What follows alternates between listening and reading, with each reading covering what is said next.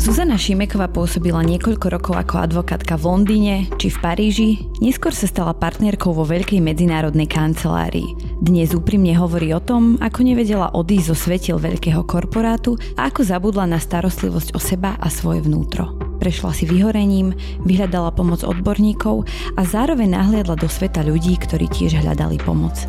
Ako to zmenilo jej život? Myslím si, že v určitom momente ja som práve tento zdravý vzťah alebo takú zdravú mieru seba ochrany uh, nemala. A potom si ako taška vo vetre, ktorá naozaj lieta tam, kde iní chcú, aby si uh, lietala a to nie je samozrejme zdravé. Moje meno je Zuzana Matuščáková a vy počúvate podcastovú sériu Nevyhorený, ktorú vám prináša magazín Forbes s podporou Titans Freelancers.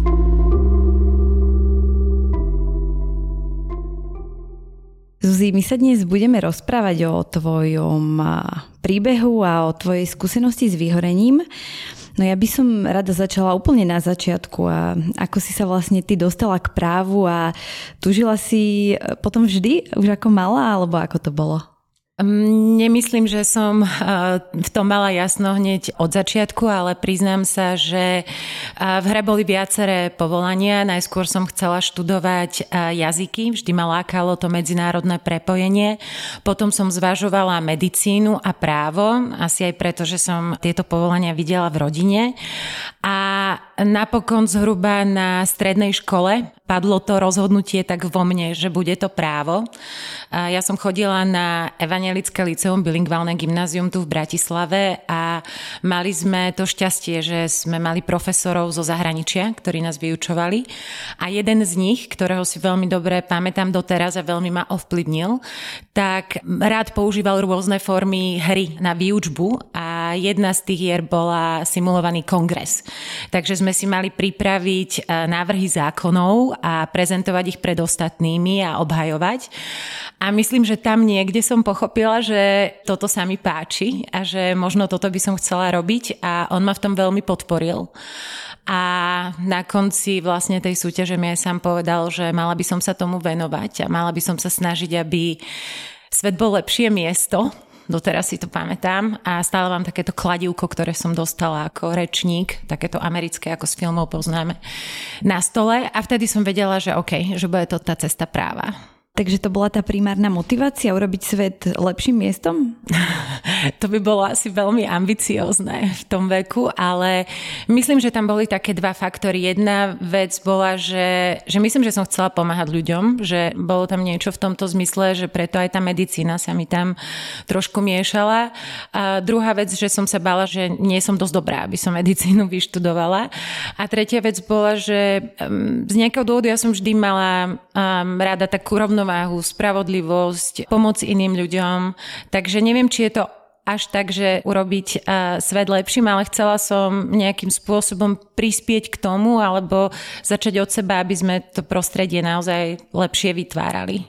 A darilo sa ti to potom neskôr? Obávam sa, že trošičku od tých úplne prvých ideálov uh, som možno nie, že ustúpila, ale alebo niekde vo mne určite zostali, lebo oni sa stále vracali už vo forme rôznych aktivít, ktorým som sa aj popri advokácii venovala.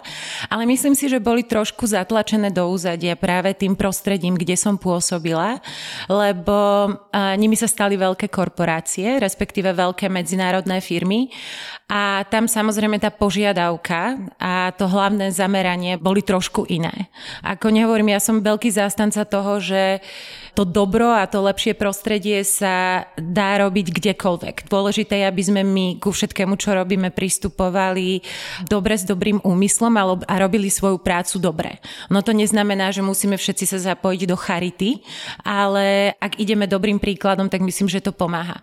Ale ako hovorím, bolo určité obdobie, kde možno som cítila, že to moje zameranie alebo možno také uh, nastavenie mysle možno bolo trošku orientované inám, alebo skôr možno na tie výkony alebo potreby klientov. Mm-hmm. K tomu sa veď aj dostaneme, ale ako si ty spomínaš na svoje začiatky v advokácii? Aké to bolo pre teba? No, začiatky boli plné nadšenia, energie a chuti učiť sa. Asi ako u všetkých mladých ľudí, ktorí sa po škole alebo popri škole už dostávajú do toho praktického sveta. Ja som mala tú jazykovú výhodu, jednak z bilingválneho gymnázia, jednak už na strednej škole som študovala v zahraničí, takže ja som v druhom ročníku na vysokej škole už začala pracovať v medzinárodnej kancelárii a ja som naozaj bola nesmierne rada za to, že mám tú príležitosť učiť sa priamo aj v praxi. A Myslím si, že je prirodzené, že každý taký ten profesionálny vývoj, nielen v advokácii, on prechádza určitými štádiami. Že na začiatku je tá energia, je to nadšenie, chceš sa učiť, chceš získavať nové informácie. Keď ich máš, tak začínaš postupne rozmýšľať nad tým, ako sa špecializovať, ako to využiť, možno ako by si mohla manažovať nejaký menší tým alebo nejakú menšiu oblasť. Časom s tým pribúda zodpovednosť a potom zároveň aj určitá chuť zase vytvoriť niečo alebo možno niečo ovplyvniť. Čiže ono, všetky tieto štádia majú svoj zmysel, ale samozrejme musia mať takú správnu mieru. To som rada, že spomínaš to nadšenie, pretože práve to je aj zaradené v tých fázach vyhorenia ako prvé štádium a vlastne veľa ľudí, ktorí si prešlo podobnou skúsenosťou neskôr, tak na počiatku malo to nadšenie a práve to prvé štádium sa charakterizuje nejakou tendenciou rozdať sa, je tam zvýšená túžba po sebarealizácii, ale nastáva aj dlhodobé preťažovanie sa nadčasy a, a potreba dokázať, že viete robiť veľa a najlepšie a práve vtedy sa človek dostane ľahko do nerovnováhy, ktorá vlastne spolu s preceňovaním svojich e, síl a neefektívnym hospodárením s energiou je vlastne akúsi úrodnou pôdou pre syndrom vyhorenia. Asi to tak potom neskôr bolo aj u teba, alebo sa milím? Určite na tom niečo. Ja myslím, že je tam práve tá Otázka miery je veľmi dôležitá, lebo ako som spomínala, myslím si, že takéto nadšenie a tá energia, hlavne v úvode, keď každý z nás sa má veľa čo učiť, je dôležitá, lebo bez toho by sme sa neposúvali ďalej. Na druhej strane netreba to s ňou preháňať a najmä, čo som ja si uvedomila možno až neskôr, že netreba prenášať to nastavenie z práce na celý svoj život, lebo nie je všetko len o výkonoch, nie je všetko len o číslach, nie je všetko o projektoch a bolo veľmi ťažké a to som počúvala častokrát aj v mojom okolí, keď e, som napokon odchádzala, že veľa z nás si ako keby tie pracovné návyky príliš odnášalo aj mimo. Že napríklad to sústredenie na výkon alebo e, sústredenie na očakávania bolo také, že, že všade sme potom mali pocit, že musíme byť o výkone, že musíme naplňať tie očakávania, že musíme mať niečo pod kontrolou. A tam už je to naozaj o tom, že byť si vedomý tej správnej miery a vedieť si trošičku aj chrániť seba alebo to svoje vlastné nastavenie. A ako to bolo vlastne s tvojou kariérou, ako sa vyvíjala? Ty si pôsobila na Slovensku, ale neskôr si potom odišla aj do zahraničia. Vieš trošku opísať to prostredie, v ktorom si sa pohybovala, alebo to obdobie tvojho života? Uh-huh. Ja som mala veľké šťastie, že sa mi dostalo tých príležitostí ísť von. Ono to súviselo s tým, že jednak som robila v tom medzinárodnom prostredí a veľmi ma to lákalo. A v čase, keď som ja začínala robiť právo, tak som pracovala práve s oblastiami práva, ktoré zatiaľ na Slovensku boli pomerne nové. A takže som mala chuť sa o nich dozvedieť viac. A takže jednak s tým súviselo to, že som išla viackrát ešte aj počas vlastne už výkonu mojej práce študovať do zahraničia. A keď som získala tie teoretické e, znalosti, tak som mala pocit, že zase mi chýba tá prax. Takže som hľadala možnosť spoznať to právo aj tak naozaj v praxi. A tak som sa vlastne dostala prvýkrát do Londýna, kde najskôr som išla na 6-mesačnú stáž na oddelenie, ktoré sa práve venovalo tej oblasti, ktorej som sa venovala aj ja. No a napokon som tam zostala niekoľko rokov. A potom som sa vrátila naspäť na Slovensko, no a počase sa zase trošičku ako keby obmenila moja špecializácia a opäť som hľadala tie možnosti, kde si to viem reálne vyskúšať v praxi. A zistila som, že máme veľmi silný tím v tejto oblasti v Paríži, takže som išla um, za šéfkou toho týmu a oslovila som ju s tým, že rada by som s nimi spolupracovala, ak by sa dalo a napokon opäť z toho, čo bola pôvodne kratšia stáž, bol niekoľkoročný pobyt v Paríži. Takže áno, to vždy súviselo s tým môjim pracovným zameraním a zároveň mi to veľmi veľa dalo, lebo ukázalo to, že to právo sa dá robiť aj pre Slováka vonku, ak chcete. A druhá vec je, že mi to dalo veľmi veľa skúseností nielen po tej právnickej stránke, ale aj po tej ľudskej a tej kultúrnej, že zažiť úplne iné prostredie a štýl aj práce, aj života. A keď hovoríš o tom, čo ti to dalo, tak čo ti to naopak vzalo? A možno začnem a ešte skôr tým, že čo mi to dalo a myslím si, že každá tá skúsenosť bola veľmi iná. A v prvom rade to človeka naučí, alebo aspoň mňa to naučilo veľmi takej určitej pokore a rešpektu k rôznym prostrediam. Ten štýl práce napríklad v Londýne bol veľmi iný, bol veľmi štrukturovaný, veľmi hierarchický. Bolo typické, že ľudia si dávali pozor na to, akú mieru zodpovednosti príjmajú. Bolo bežné, že práca bola veľmi dobre organizovaná, vedená a že naozaj ten tým fungoval ako švajčiarske hodinky. Čiže tam mi to ukázalo, že akým spôsobom sa dajú manažovať veľké projekty a týmy. A rovnako tá parížská skúsenosť bola zase veľmi silná v tom, že videla som, naozaj som pracovala s jedným z najlepších tímov v krajine a tá možnosť pracovať na tých prípadoch, vidieť, ako pracujú a naozaj veľmi ako žiadne dvojhodinové obedy som nezažila, takže to bolo pre mňa veľmi zaujímavé.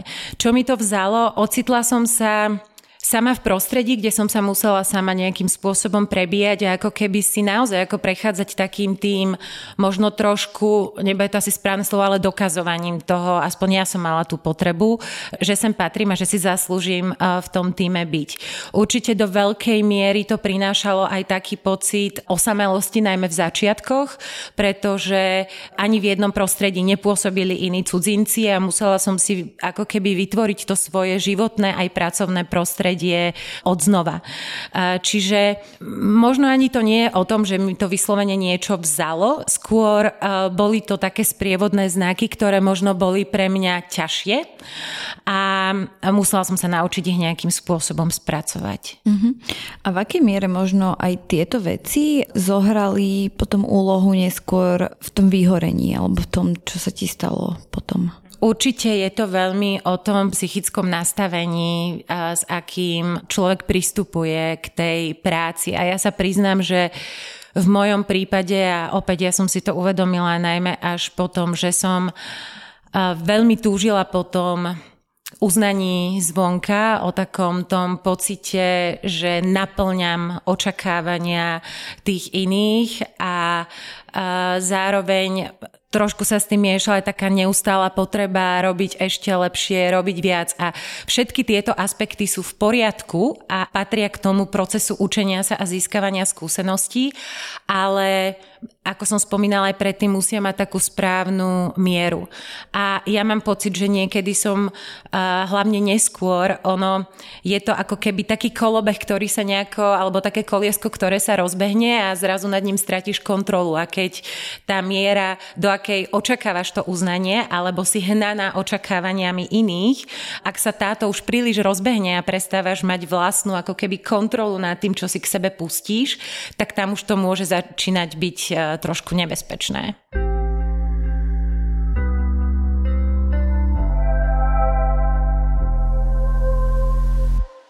Hovorí sa vlastne o tom, že ten syndrom vyhorenia nespôsobujú len tieto ako keby vnútorné faktory o tom, že ako je človek nastavený, aké má treba od seba očakávania, ale aj vonkajšie faktory, teda to prostredie alebo ako funguje organizácia, v ktorej človek pôsobí. Ako to bolo u teba? Hej, no v tomto ohľade opäť rozlíšim tie dve skúsenosti a uvediem možno konkrétne príklady, ako napríklad ohľadne toho uznania alebo očakávania. Keď som nastúpila do Londýna, tak šéf nášho oddelenia vošiel do mojej kancelárie a prvé, čo bolo, sa ma spýtal, máte za sebou Oxford alebo Cambridge? A ja som nemala ani jedno, ani druhé a zostala som taká zmetená, lebo som bola jedna z malinka zahraničných právnikov, ktorí tam pôsobili a tým pádom som automaticky ako keby presne mala ten pocit, že musím niečo ako keby dosahovať a dokazovať. No a pokiaľ ide o tie ďalšie vonkajšie faktory, zase druhý príklad naopak z Paríža. Ja som nastúpila do týmu, ktorý viedla šéfka, ktorá naozaj bola považovaná za jednu z najlepších právničiek v krajine vo svojej oblasti a bola známa tým, že pracuje pomaly 24 hodín denne. Ľudia pred ňou mali obrovský rešpekt a určite, že toto na mňa vplývalo. Ja si veľmi dobre pamätám situácie, kedy som tam prišla a nečakala som možno až taký nápor práce a bolo bežné, že sme mávali konferenčné hovory o 11. večer, lebo sa riešil nejaký dôležitý prípad, alebo že prišla za mnou, ja neviem, vo večerných hodinách s tým, že potrebuje niečo prerobiť a hodila mi na stôl e, štos dokumentov, ktorý som si mala naštudovať, spracovať a do ďalšieho rána vlastne nachystať pre klienta. A ja som vôbec nevedela, že čo s tým a to boli naozaj také momenty zúfalstva, ktoré sa ale spájali s tým, že ak to nedosiahnem, ak to neurobím, tak nie som dosť dobrá, nebude to v poriadku. Čiže potlačíš pocit únavy, potlačíš pocit vyčerpania a ideš do toho, že musím. A vytvoríš si taký až vnútorný stres spojený práve aj s tými vonkajšími očakávaniami, ktorý ťa tlačí stále, stále ďalej. A pokiaľ sa takýchto situácií stane viacej, tak je veľmi ťažké potom stratiť takú vnútornú kontrolku nad tým, že OK, pozor, tu už by som mal zastať, alebo tu už máme myslieť na seba. Že to prostredie funguje podobne možno ako trošku ako sociálne siete, že vytvára ten dojem, že všetci robia veľmi veľa, všetci robia perfektne a ty musíš byť na jednej úrovni s nimi. A ono je to pritom ale častokrát klamlivé. Ja som napríklad až potom zistila, že táto šéfka, ktorú spomínam, ona napríklad chodila do práce v poobedných hodinách a robila cez noc. Čiže tým pádom vždy vytvárala dojem, že je tam non-stop, ale ona tiež mala nejaký svoj režim a tiež bola len človek. A toto sa mi ukázalo vo viacerých prípadoch, len niekedy je ťažké to rozoznať alebo vidieť na začiatku, že vidíte len tie očakávania a výsledky iných a máte, alebo teda ja som mala tú potrebu sa im rovnať. Ale aj oni mali svoje limity alebo nejaké svoje režimy, ktoré im umožňovali sa trošku viacej chrániť. Len tie je vtedy ťažké vidieť. Rovnako ako fotky na Instagrame. Všetky sa javia fantastické, ale nemusí to vždy tak byť, môže tam byť nejaký filter. A takisto aj ten korporátny svet vie niekedy vytvoriť ten obraz, že my sme tu všetci neskutočne šikovní, dokonalí a najdôležitejšie je to, aby sme podávali perfektné výkony. A aké boli vzťahy s tými kolegami? Lebo viem si predstaviť, že keď nie sú možno nejaké blízke, tak sa keby ľudia snažia iba pred sebou ukázať, ukázať tie úspechy, ale nevedia vlastne, čo je za tým, keď sa nejako medzi sebou o tom nerozprávajú.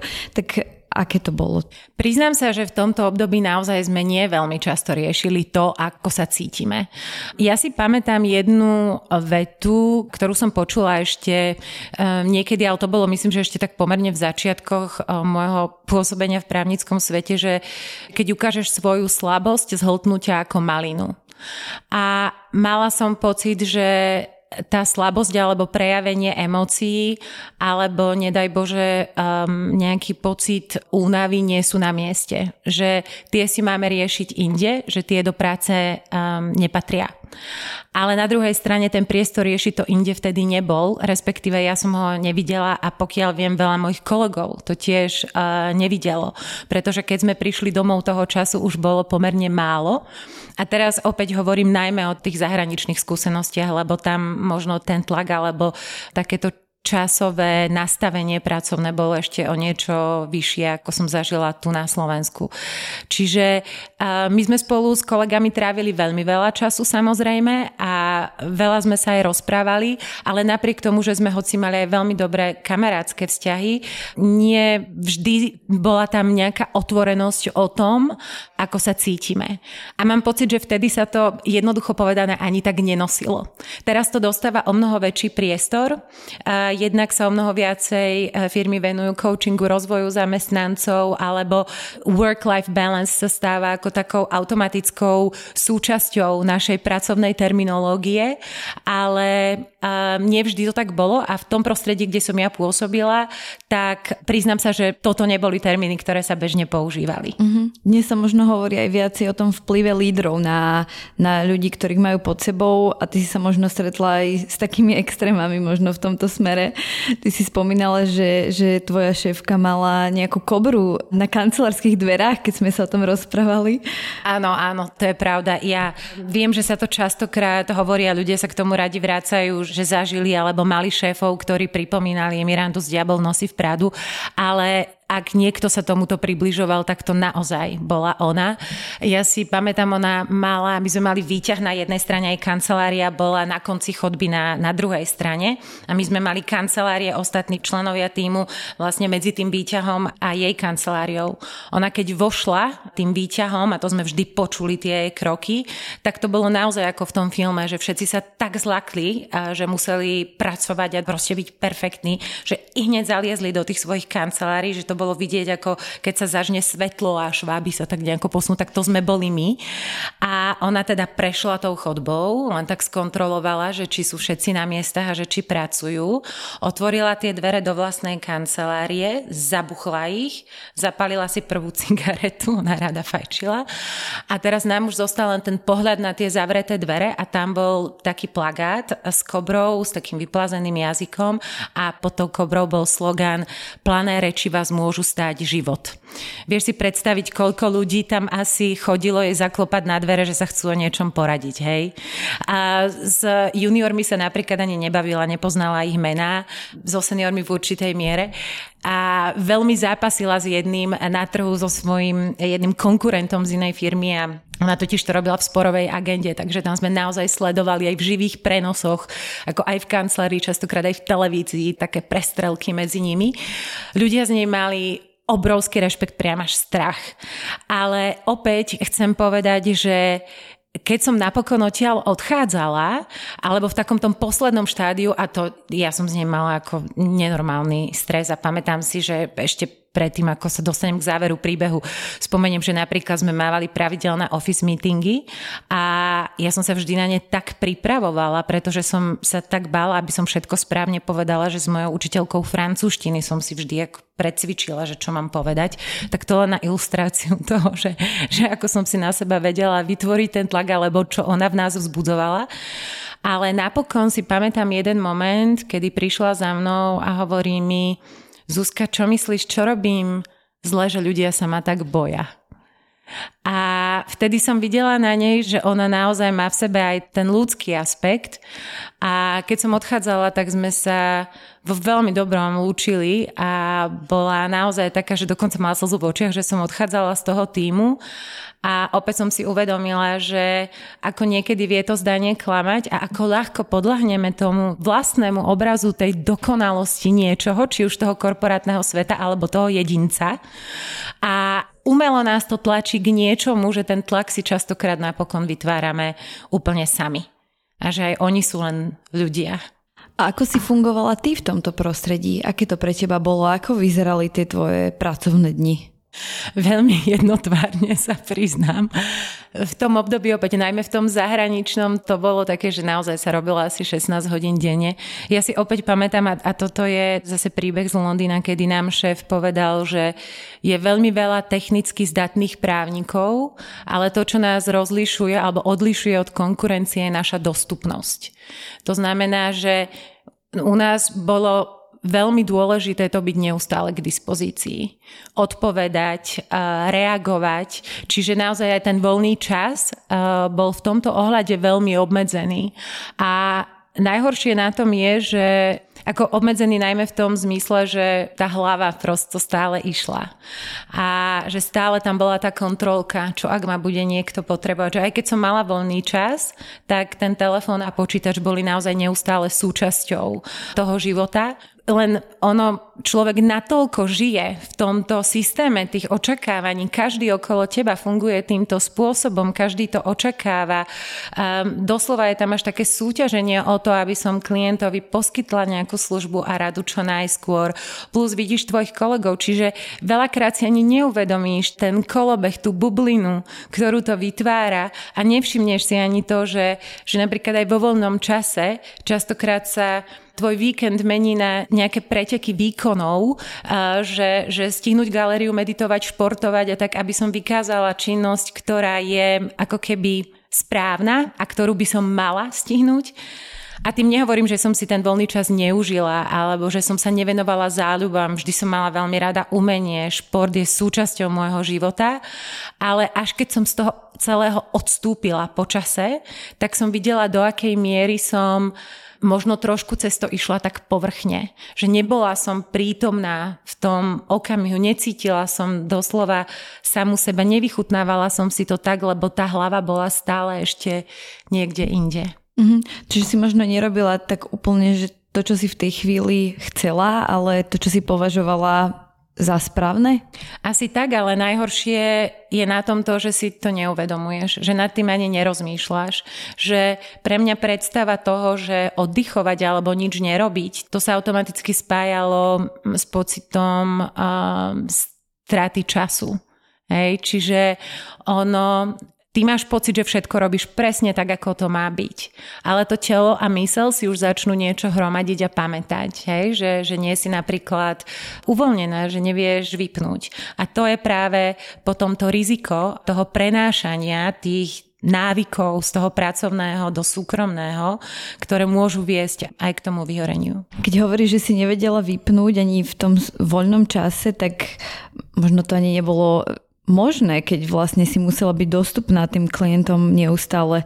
Oni to tak aj vnímali, že nemali problém s tým ti zavolať o večer o 9 hodine, alebo aké to bolo? Ako som spomínala, tá dostupnosť bola jeden z tých dôležitých faktorov, čiže samozrejme, že boli bežné aj telefonáty v neskorých hodinách alebo v skorých ranných, ale opäť by som povedala, že ono to nebola samozrejme len chyba tých klientov, alebo dokonca si dnes myslím, že to vôbec nebola ich chyba, že skôr je to na nás, aby sme si, alebo aj na mne bolo, aby som si ten čas do určitej miery strážila.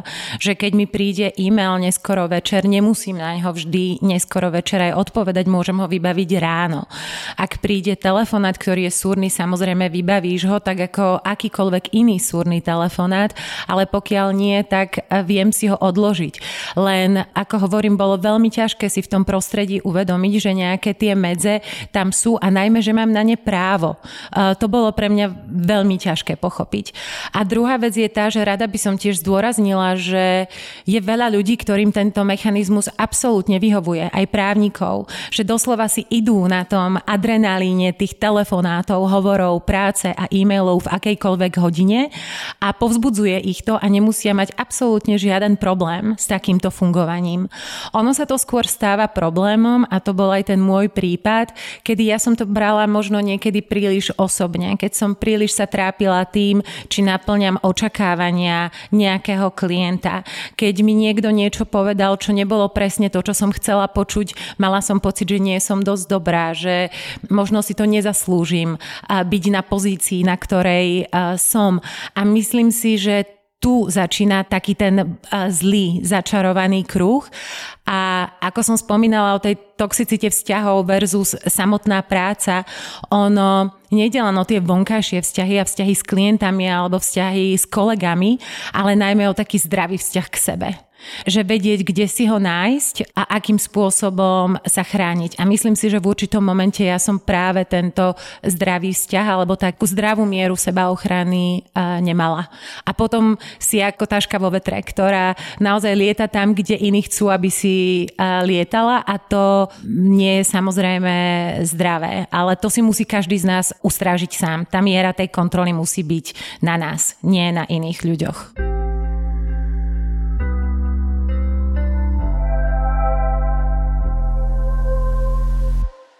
Kedy si si ty vlastne začal uvedomovať, že s tebou niečo nie je v poriadku? Ako sa to prejavovalo? Ono tie Várovné signály si myslím, že prichádzajú postupne, oni nikdy neprídu tak len v jednom momente a samozrejme na začiatku je veľmi ťažké si ich všímať. Ja som napríklad si uvedomila len veľmi nedávno, že ja som pravidelne mávala také asi každého štvrť pol roka neskutočné bolesti svalov, a že som doslova nemohla urobiť pár krokov. Ale ja som si na to tak zvykla, že ja som si myslela, že to je taká tá výroza, ktorú prosto pravidelne mávam. Až Teraz som si uvedomila, keď e, došlo vlastne k tým rôznym mojim zmenám, ku ktorým sa možno dostaneme neskôr, že už to nemávam. Ale vtedy som si to neuvedomovala. Po druhé, prichádzali určité stavy takého strachu, smútku, straty motivácie, ale nie v tom zmysle, že mám zlý deň a dnes sa mi nechce. Oni naozaj začali byť také hlbšie. A toto boli znaky, ktoré som možno mala počúvať, alebo rovnako som videla, že začínam hľadať zmysel niekde možno inde, že niečo ma neuspokojuje, celkom nenaplňa tie očakávania o tej zmene sveta na lepšie, ako sme spomínali na začiatku. A chvíľočku som aj lavirovala, že možno by som išla niekam inám, ale potom vždy som si povedala, ale nie, veď takýto job sa neodmieta, takáto pozícia sa neodmieta, ideš ďalej. A zostávala som v tom kolobehu ako keby príliš dlho bez toho, aby som to nejakým spôsobom riešila a ono sa to potom kumuluje. Ako dlho trvali tie príznaky, ktoré si potlačila? Vieš to nejako spätne detekovať? Myslím, že to je veľmi ťažké odhadnúť, lebo ako hovorím, ono na začiatku si ani nevšímaš, alebo ich prisudzuješ niečomu inému a myslím si, že je to veľmi individuálne. Ja si myslím, že možno u mňa to bolo tak posledné 3-4 roky, kedy to začalo byť také intenzívne, ale ja by som to prirovnala k tomu, ako keď napríklad zanedbáš zdravú stravu a nehýbeš sa, tak to telo na začiatku um, si to nevšíma, alebo ide z nejakých dobrých dobrých návykov, alebo máš mladý organizmus a ešte to zvláda. Ale niekde vo vnútri sa ti už začne hromadiť ako keby ten podkožný tuk alebo nezdravý cholesterol. A ty až v určitom momente si uvedomíš, že ups, niečo nie je v poriadku. A tiež si si to predtým nevšimala a potom spätne si povieš, aha, áno, nemala som toľko jesť také nezdravé veci. No a toto je veľmi podobné, že tá prevencia je nesmierne dôležitá, ale pokiaľ o nej nevieš, tak si tie znaky nevšímaš máš. A toto bol presne ten prípad. Čiže naozaj to môže byť individuálne. Možno niekto to zbadá skôr a tú mieru tolerancie má nastavenú tak, že je schopný to detekovať včas. Niekto naopak e, funguje v tom systéme, je tým pohltený, lebo naozaj ono, keď nabehneme na ten pracovný kolobeh a na tento systém výkonov a očakávaní, častokrát nevnímame, že niečo je mimo, že sa dá fungovať inak, že môže mať nejakú mieru seba kontroly. Mne to veľmi veľa vtedy ľudia hovorili, ktorí povedzme z toho prostredia vystúpili, že veď uvidíš, keby si vyšla z tej bubliny. Ale ja som z nej nevychádzala, ja som mala pocit, že mám všetko, čo potrebujem, lebo to prostredie a to tvoje nastavenie ti vytvoria ten dojem, že máš všetko a že všetko je v poriadku. A práve v tom je veľmi ťažké mať tú sebareflexiu. Čiže naozaj tie varovné signály alebo ten moment takého uvedomenia môže prísť niekedy aj neskoro, preto si myslím, že je aj dôležité o tom hovoriť. Často si ľudia ani možno nepripisujú tie varovné signály práci. Môžu to byť úplné v úvodzovkách maličkosti, ako je bolesť hlavy a to si dáme tabletku alebo potlačíme, dáme si kávu, keď sme unavení, čiže to nevnímame a nespájame si to možno aj s prácou. Čiže bol to aj toto ten prípad? Určite áno. A práve preto je tá prevencia a taká tá vedomosť o tom, ako fungujeme a čo sa nám môže stať, veľmi dôležitá. Tak ako som spomínala, ono pre veľa ľudí tento systém výkonov a takéhoto nastavenia môže byť absolútne vyhovujúci. Ale sú aj takí, pre ktorých to nie je. A vtedy sa to práve často spája s tým osobným nastavením, s tým, kto som, ako ako osoba fungujem, aké mám povahové črty, akú mám hodnotu seba, alebo teda hodnotu k sebe. To všetko vie veľmi determinovať potom to, ako niektoré situácie zvládam neskôr a ako sa s nimi vysporiadavam. A keď hovoríš o tom, že je dôležité mať nejaké povedomie o, o tejto téme, tak aké ty si v tom čase mala o tejto téme povedomie? Mala si ho vôbec? Priznám sa, že v začiatkoch asi žiadne. Možno taký moment, jeden silný moment pre mňa, takého uvedomenia si, že existuje svet inde a že je dôležité pre mňa myslieť aj na tú svoju vlastnú identitu, nastal práve po odchode alebo pri odchode z Paríža. Ja som odchádzala z tej kancelárie ešte s jednou mojou kolegyňou zhruba v rovnakom čase, ktorá sa stala aj mojou veľmi dobrou kamarátkou. A pamätám si, že deň potom, čo sme dali výpoveď, respektíve čo sme mali akože už prvý deň voľna preč z korporácie, tak sme sa dohodli, že sa stretneme e, pred Louvrom a pôjdeme na výstavu. Nazvali sme to Deň slobody, e, Journée de la Liberté, aby sme oslávili takto umelecky náš odchod z veľkého sveta korporátu. A ja som tam prišla pre ten Louvre, mali sme sa stretnúť, vytiahla som telefón a to bol môj súkromný telefón, ale kedysi bol vedený systémovo vo firme a ja som zistila, že všetky moje dáta sú vymazané. Nemala som číslo na moju mamu, na mojich kamarátov, prosto všetko bolo preč. A vtedy som si uvedomila, že ja som približne 13 rokov pracovala v systéme, ktorému som dávala veľmi veľa a myslela som si, že to je ten môj svet. A momentom odchodu oni stlačili gombík a vlastne ako keby to vymazali, mena v dokumentoch sa zmenia a ideme ďalej. A samozrejme tie vzťahy a skúsenosti zostávajú, tým vôbec nechcem povedať, že to bolo zlé alebo že im to nejako zazlievam, ono je to aj potrebná ochrana dát. Ale vtedy som si uvedomila, že Pane Bože, kto som vlastne, kde som, kde tu stojím, že ja vlastne možno, že nič nemám teraz a že si to musím nejakým spôsobom budovať celé od začiatku. Čiže vtedy som si tak nejako uvedomila, že je potrebné myslieť aj na seba a že mať tú ako keby tú vlastnú identitu. Ale pokiaľ by si sa pýtala na to, že či som mala povedomie také ako starostlivosti o seba, tak myslím si, že to začalo prichádzať viac až neskôr, že práve možno keď začali trošku ako keby pribúdať aj, aj tieto moje stavy, tak som vyhľadala odbornú pomoc a začala som si k tomu zisťovať viacej informácií a taktiež aj celkovo v tom korporátnom prostredí sa viacej začalo rozprávať o tom, ako je dôležité nájsť si určitú rovnováhu v živote. Takže tam už sa potom tie moje týkadlá e, zapli a začala som byť voči tomu vnímavejšia. A aké to pre teba bolo priznať si, že niečo nie je v poriadku a kedy to vlastne prišlo? Pokiaľ ide o mňa priznať si, že potrebujem pomoc, s tým som uh, nikdy problém nemala, sa priznám, že myslím si, že nie je ani hamba, ani chyba ísť sa poradiť, ak ťa niečo trápi. Myslím si, že o mnoho horšie je ignorovať to alebo nepriznať si, že možno mám problém a nejakým spôsobom ho v sebe dusiť. A len opäť som mala možno taký návyk z práce, že nechcela som o tom hovoriť inde. Že bolo to pre mňa také, že išla som sa poradiť povedzme so psychológom a mala som pocit, že to všetko musím vyriešiť sama že je to na mne, že tým nemám zaťažovať moje okolie, alebo že mm, netreba to priznávať pred ostatnými. Až časom som dospela k tomu záveru, že vlastne ten môj príbeh alebo možno tie pocity sa týkajú mnohých ľudí. Mm-hmm. A nielen ako z nášho prostredia, ale napríklad aj klienti mi to napokon začali rozprávať o tom, ako sa často cítia pod tlakom, ako na nich zle vplývajú niektoré vzťahy. A potom postupne presne začalo vychádzať vychádzať aj najavo, že viacerí vyhľadali pomoc, alebo viacerí hľadajú nejakú formu toho, ako sa o seba postarať. Či už to boli jogy, meditácie alebo naozaj návšteva u psychologa, tak videla som, že, že ľudia to cítia podobne a že to nie je ojedinelý stav a že teda to nie je len nejaké moje zlyhanie alebo moja slabosť. Mm-hmm.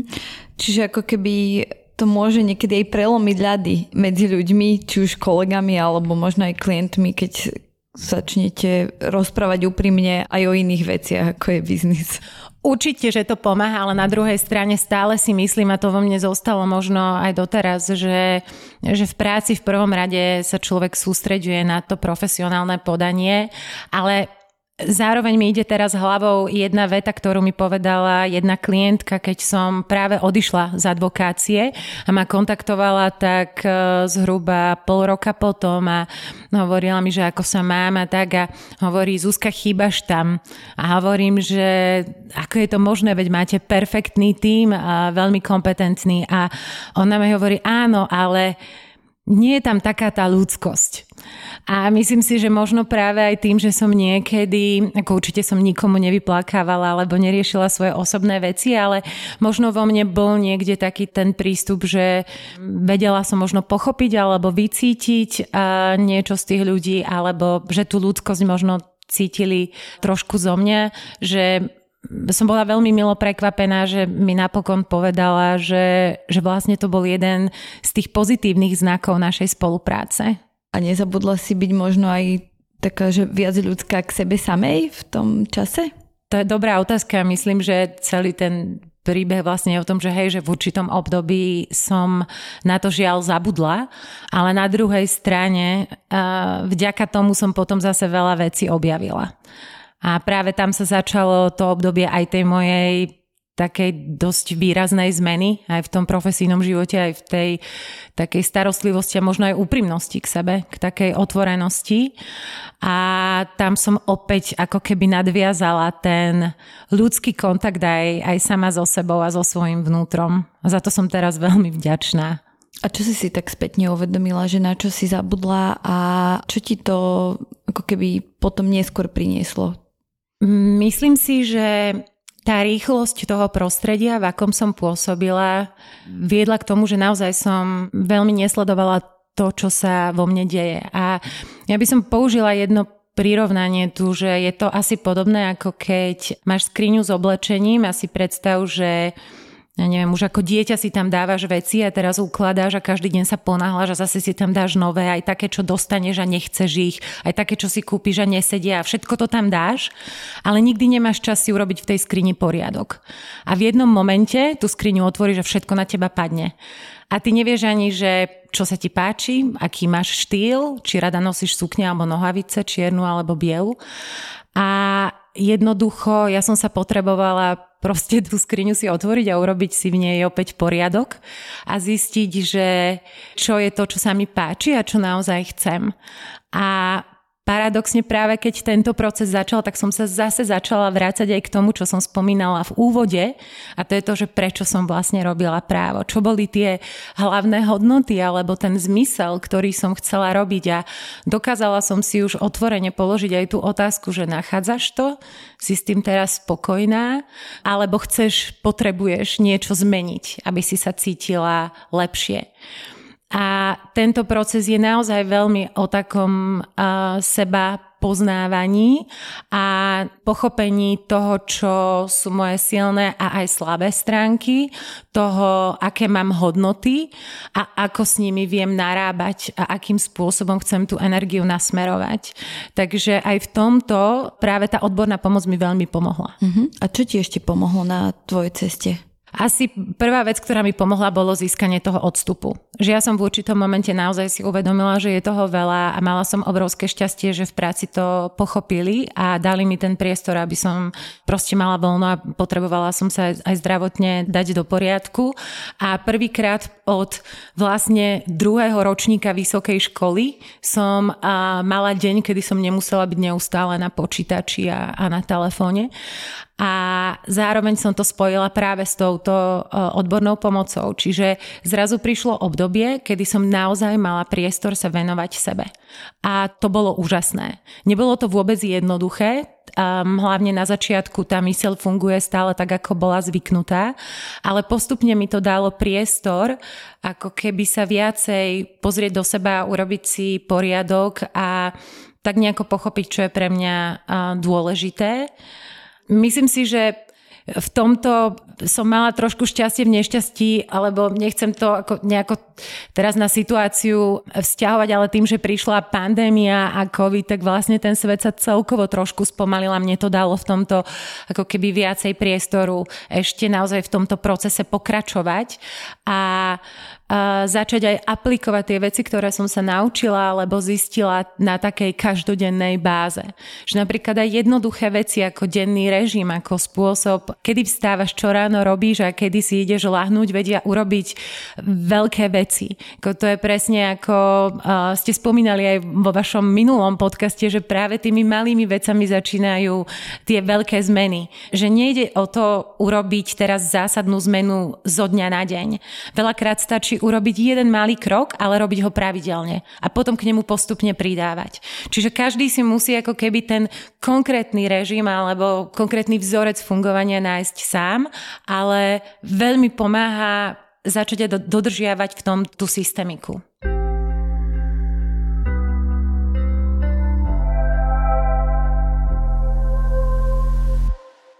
Nás sa často ľudia pýtali na diskusiách o vyhorení alebo aj cez sociálne siete, že či sa dá po tom vyhorení vrátiť sa do toho predchádzajúceho zamestnania a do toho fungovania, v akom človek bol. Ako to máš ty? Ty si vieš predstaviť, že sa vrátiš s týmto už iným mindsetom do toho medzinárodného prostredia opäť do tých korporácií alebo nie? Viem si predstaviť, že sú tam naozaj možné ako tie dva scenáre, lebo na jednej strane úprimne povedané je niekedy ťažké vzdať sa toho. Človeka to stále ako keby ťaha, má taký pocit takého lákadla v tom, že veď som mal tú pozíciu, veď som bol dôležitý, veď niečo sa mi s tým spája. On naozaj vytvára, ako že to svetlo reflektorov v tom korporáte nejakým spôsobom funguje.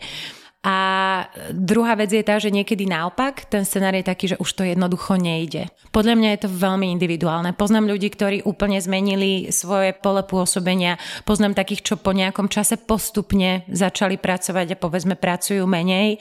Ja som do určitej miery stále v tom prostredí, ale odišla som z prostredia advokácie a popri tom som sa začala venovať projektom, ktoré mne dávajú zmysel a najmä kde ja mám pocit, že, že možno viem byť teraz už užitočnejšia, ak to tak môžem povedať, a tým sa snažím venovať a týmto spôsobom som si našla taký balans, ktorý mne vyhovuje.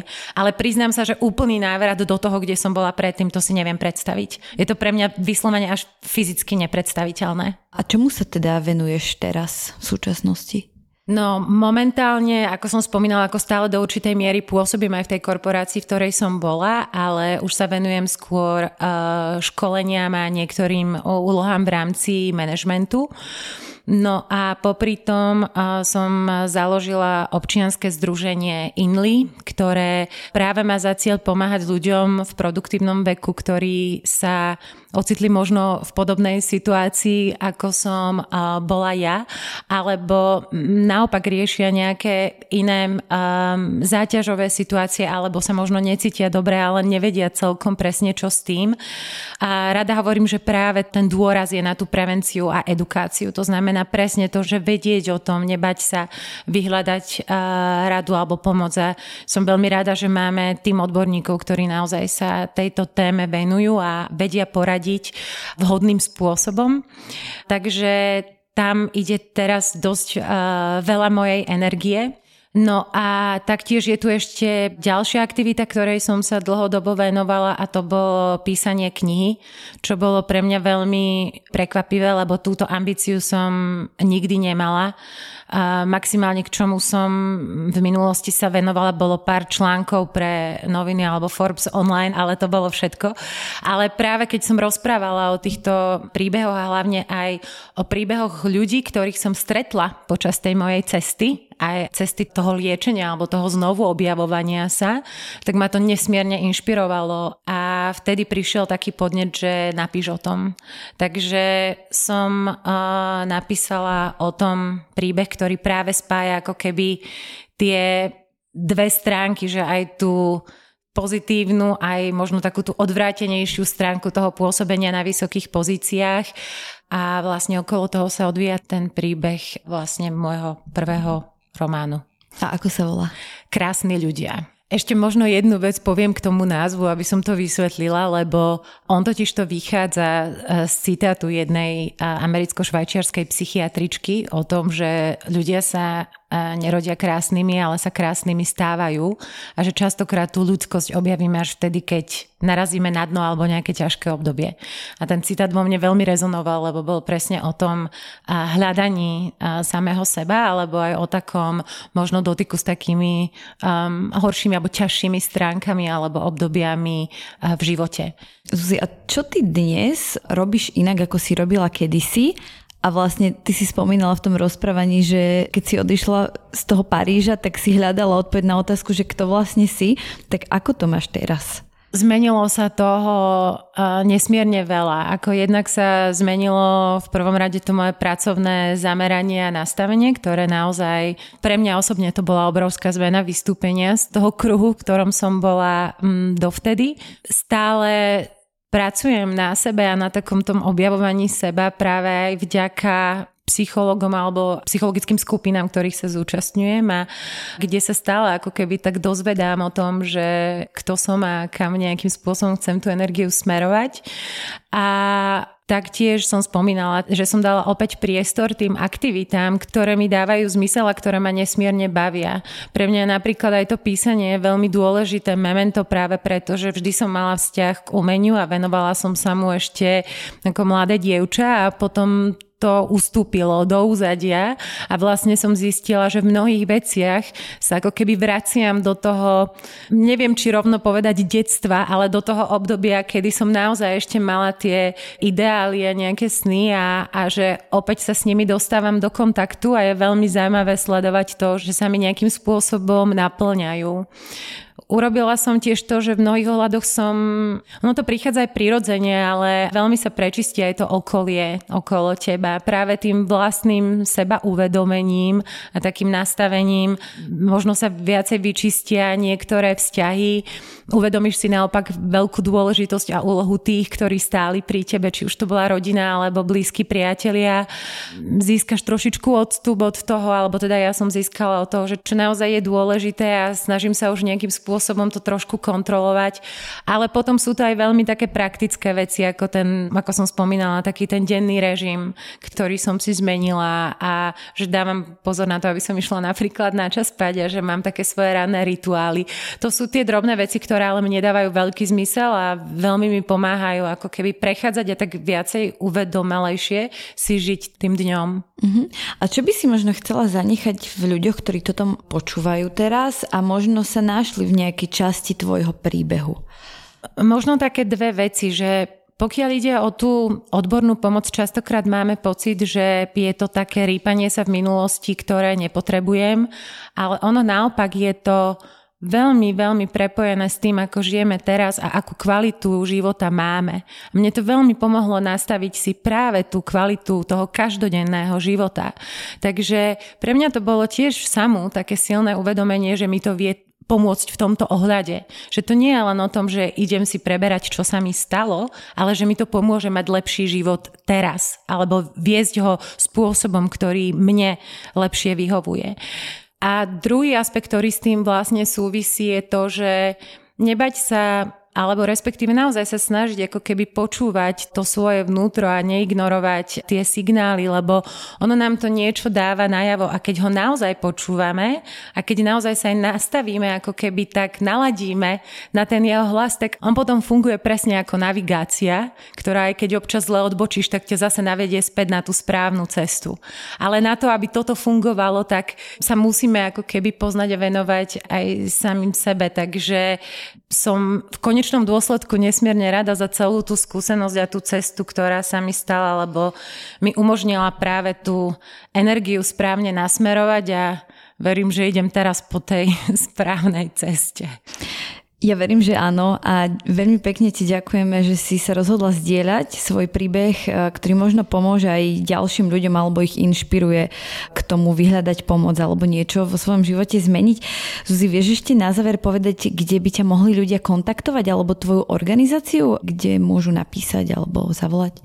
Áno, samozrejme. Organizácia alebo občianske združenie sa volá INLI a nájdete potrebné údaje na stránke www.inli.s SK. Takže tam sú aj opisy našich služieb, aj to, ako nás môžete kontaktovať. V polovici septembra spúšťame činnosť, takže potom budeme radi, ak budeme môcť niekomu pomôcť alebo ho podporiť. No a s vami ostatnými sa počujeme o dva týždne v útorok. Nezabudnite si nastaviť odber nevyhorených vo svojich podcastových aplikáciách na Spotify, v Apple podcastoch či v Google podcastoch. Nájdete nás na Facebooku a Instagrame ako nevyhorený a prepisy našich podcastov a články na podobné témy môžete hľadať na webe Forbes.sk.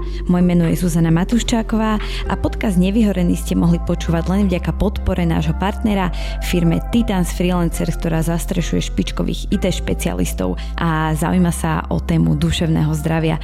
Ďakujeme, do počutia.